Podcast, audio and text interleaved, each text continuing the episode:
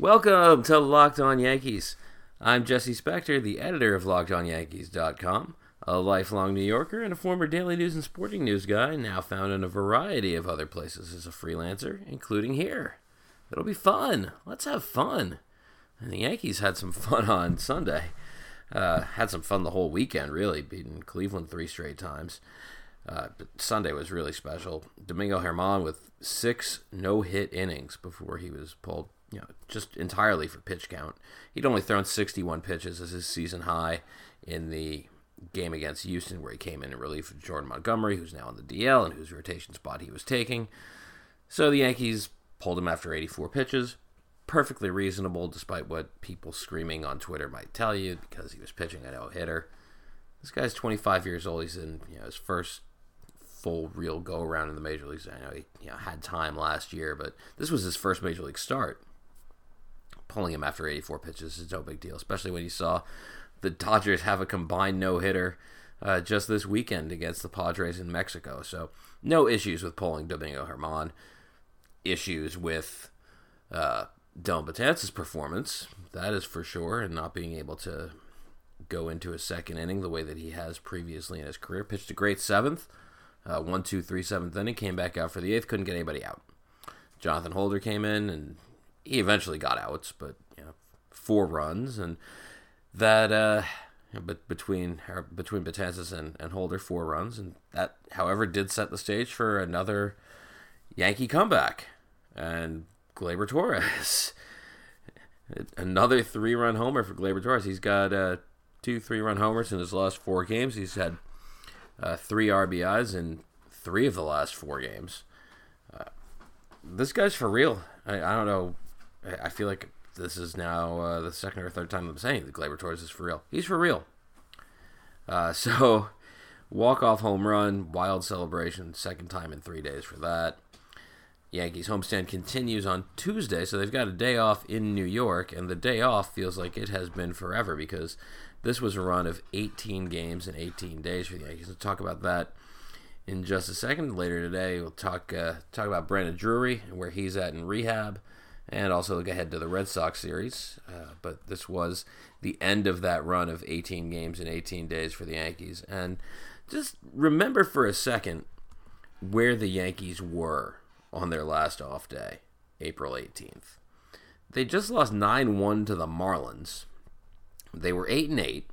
There were a lot of question marks about when all sorts of players would get going in the rotation, whether it was Masahiro Tanaka or uh, Sonny Gray, uh, and then you know, the, the, lineup was just up and down. Uh, Giancarlo Stanton in particular, and, Stanton hasn't entirely gotten himself going, but he's he's definitely perked up. He's got an OPS over 800 uh, over that 18 game stretch. So you know, even though it's not all there for him, he's gotten going somewhat. Uh, but not only all that, but the A's were about to face a real gauntlet of teams. They had uh, the improved Blue Jays to start it off, a Twins team that was their wild card opponent last year. Trip to Anaheim and Houston, always tough, and, and the two best teams in the AL West, and the playoff rematch with Cleveland back at home. So what did the Yankees do? They went 16 and two. They took three out of four from the Jays. They swept four from the Twins, three from the Angels. Took three out of four in Houston. Came back home and swept Cleveland. Yankees' scoring margin for these last 18 games in 18 days was 107 to 48. 107 to 48 in 18 games. That's just out of control. 107 to 48. I mean, that's. Uh, it's 5.9 scored per game and 2.7 allowed per game. Just wild. The Yankees scored at least four runs in all but two of the games. They allowed two runs or fewer in nine of the 18. They only allowed more than three runs five times. It's just, it's nuts. They had Luis Severino throw a complete game shutout. They had another shutout that was one inning of Jordan Montgomery, four innings of Domingo Germán, and the rest of the bullpen. And the Yankees really seem like they found something in Germán here. This was, if this was an audition to keep this roster spot, well, not just this roster spot, but this rotation spot while Jordan Montgomery's on the DL, uh, Domingo Germán passed with flying colors and, and really showed the Yankees what he could do because that is not a bad Cleveland lineup that he shut down for six innings. He struck out nine, walked two, didn't give up a hit. First major league start, that's what you do? That's incredible. So things are uh, things are looking good for the Yankees with the Red Sox coming to town, and uh, things are looking not too bad for the Red Sox either. But we'll get to that a little bit later on. For now, I should tell you that if you would like to advertise on Locked On Yankees, you can and should. And the way to do that is to send an email to lockedonnyy at gmail.com and we'll get you taken care of. That's lockedonnyy at gmail.com. So, one person who has not been uh, with the Yankees during this stretch of 18 games is Brandon Drury. Uh, Brandon Drury has been on the disabled list. He has been uh, recovering from uh, serious migraines and blurred vision uh, that that put him on the disabled list. I think is kind of a surprise to everybody that that was what was going on with him, and that that was a thing that you know he'd been going to the plate with blurred vision uh, during his you know, not just with the Yankees but during his career. So Drury was uh, five for 23 before he went on the DL. He last played on April 6th, and he has been rehabbing in the minor leagues. Uh, he was started with uh, Scranton in AAA. Uh, Scranton went on the road, and he, he moved over to Trenton uh, in Double A. And on Sunday, he was two for three with a homer as the DH for Trenton, uh, which is interesting. Get to that in just a second. Drury's now 11 games into his rehab. That was his first homer. Uh, but overall in the rehab, he's hitting 361 with a 955 OPS. Sure seems like a guy who doesn't have a whole lot more rehab to do, though the Yankees are clearly taking their time, uh, in at least in part because there's not an urgent need for him on the big league roster, and there's a big question of you know, what his role is, what Drury's role is when he does return to the major leagues. Drury's only DH'd and played third base on rehab, uh, but you know. It, during the time that he's been out, Miguel Andujar is up to 106 at bats now. And he's got a 781 OPS. He, he didn't have a great weekend against Cleveland, but you know, he's had 12 doubles and hit, hit with some home run power too. He's got three home runs, played a pretty good third base. It, it's not, maybe not the lock that it felt like last week that, like, you know, Miguel Andujar's got third base on lock, but it it's tough to see you know Brandon Drury coming up and saying, "All right, Miguel, nice job. You know, go back to Scranton and see what you can do there because we we need to get you regular at bats." Miguel Andujar needs regular at bats in the major leagues right now because uh, he he does seem like a guy who's streaky, uh, and when he's hot, he's real hot, and when he's cold, you know, it's it's not not as good.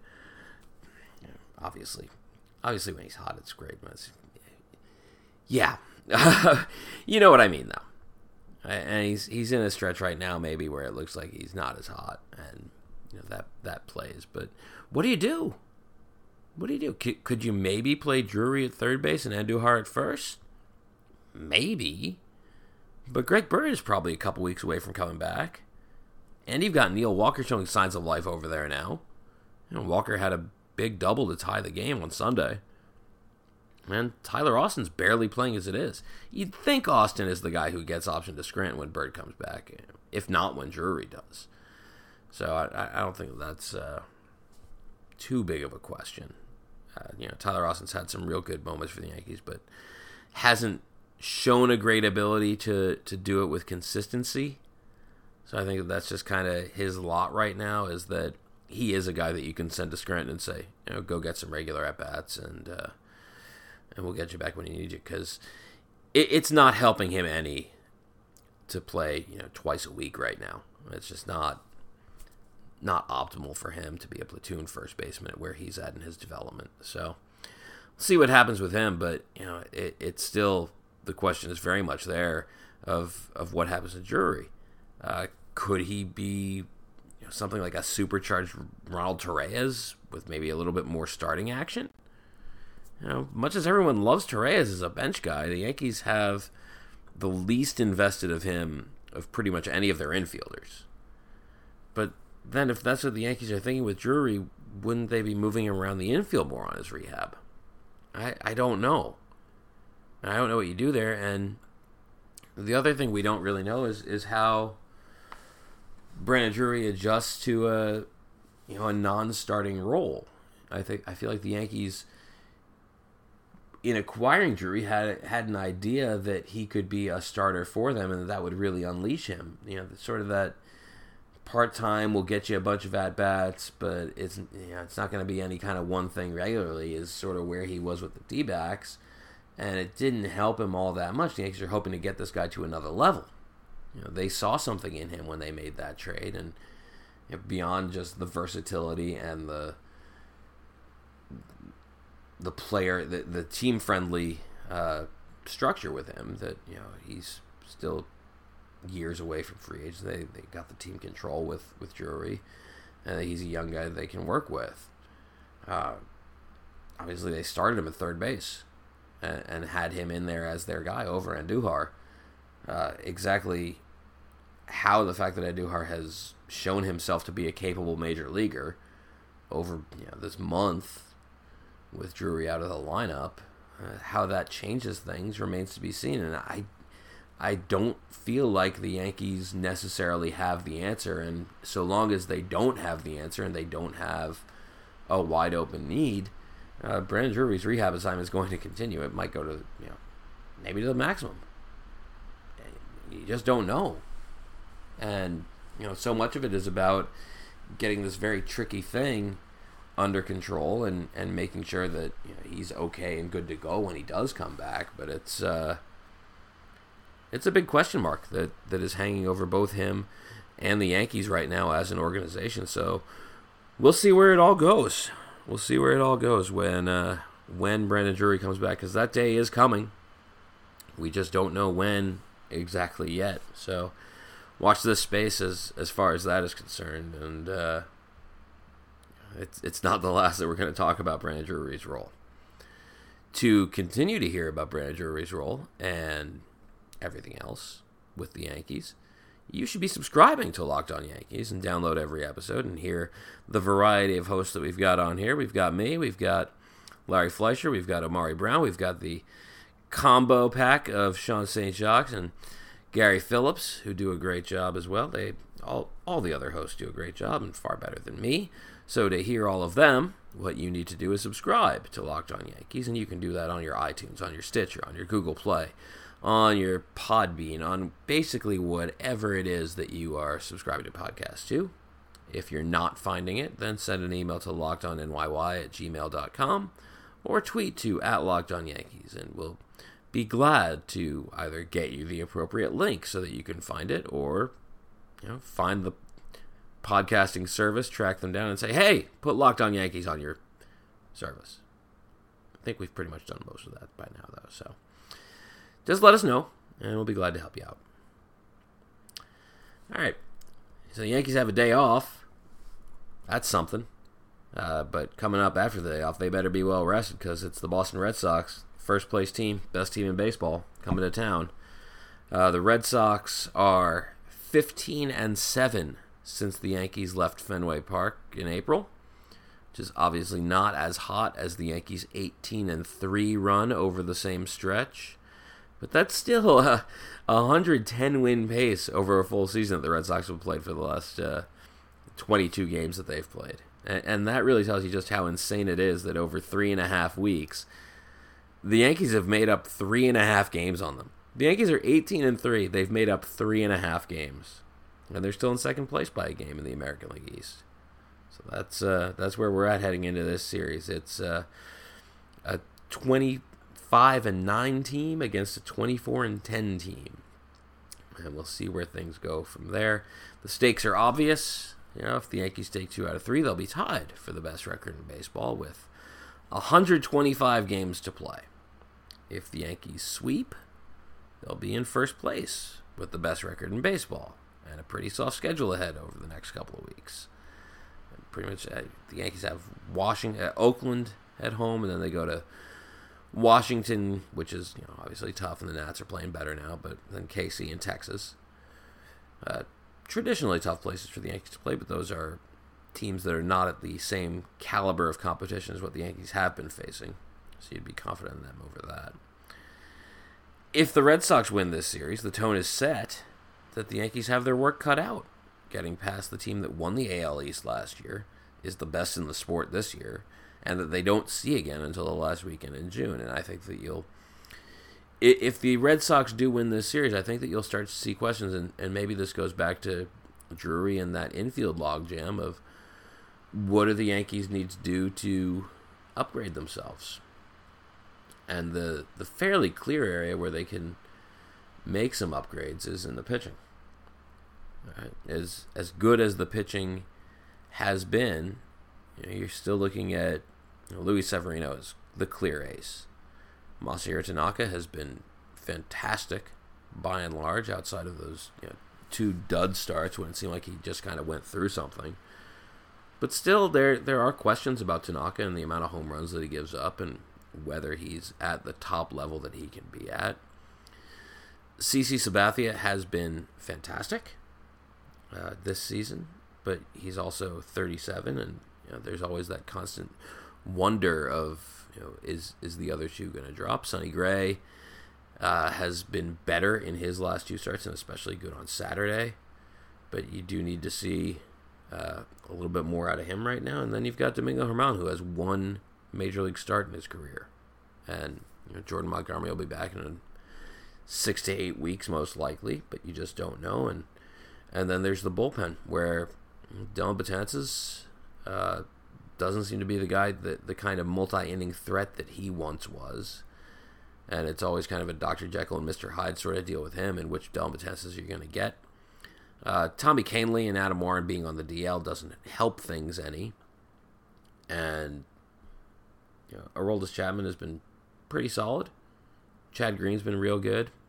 Uh, and, and David Robertson has had a couple of hiccups, but for the most part has been real good. But there is room there to add.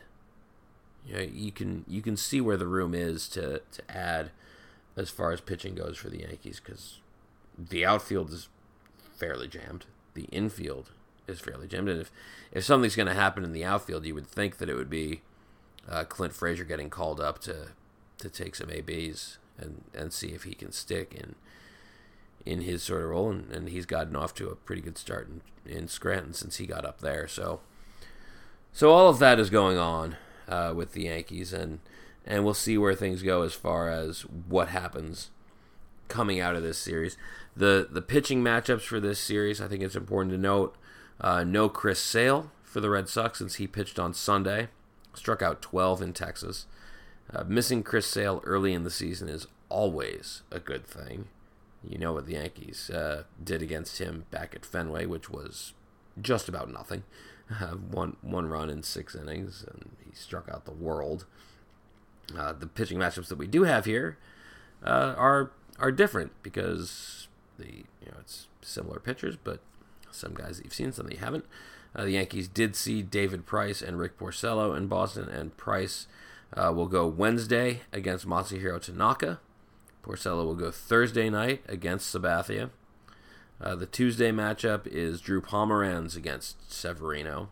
Severino has something to prove prove here against the Red Sox after the way that they hit him up in Boston, and Severino's coming off that first complete game shutout of his major league career uh, in Houston, and he does get uh, does get an extra day of rest off of that. So that's a, a well timed thing for the Yankees that they have the day off on Monday before Severino's next turn in the rotation, and you know he's the guy on that you want to have on the mound to set the tone for this series, uh, a series that is important to the Yankees to to show that they have uh, become the team that they've been over the past 18 games and, and become a different team and figured a lot of things out uh, since they left Boston at six and seven. It's it's funny now out here and it's it's early May and the Yankees are 24 and 10. They were six and seven. They've been 18 and three since then. Yeah, I I don't think they're as bad as a six and seven team. I don't think anybody is as good as eighteen and three. But what what a turnaround that the Yankees have had to go on this kind of a hot streak against the quality of competition that they've had, and particularly particularly these last ten games, and going nine and one in a stretch against the Angels, Houston, and Cleveland is just mind boggling because those are playoff caliber teams. You know, you're going to see either Houston or Anaheim, if not both, in the playoffs. Cleveland's at 500 right now, but they are fairly clearly the class of the AL Central. And the, the Twins are not as bad as they looked at Yankee Stadium, uh, but I don't think they're on Cleveland's level. And then you've got uh, the Royals, who are not intentionally tanking, and the Tigers and White Sox, who are. So it, Cleveland's a playoff team. It, it the Yankees basically took down three playoff level teams and took them down hard over the last 10 games, the last 10 days. And and that is whatever happens against Boston, that is something that is not to be forgotten. Because uh, that is what the Yankees are capable of doing.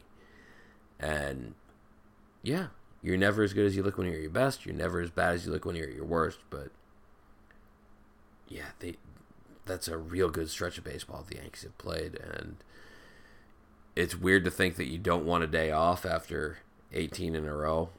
But boy, things have been good for the Yankees. We'll see if they keep it going. Stay tuned here to Locked On Yankees. We'll have you covered every day of this series because we're a five days a week podcast. That's what we do. So stick around, stay tuned, and we will see you next time.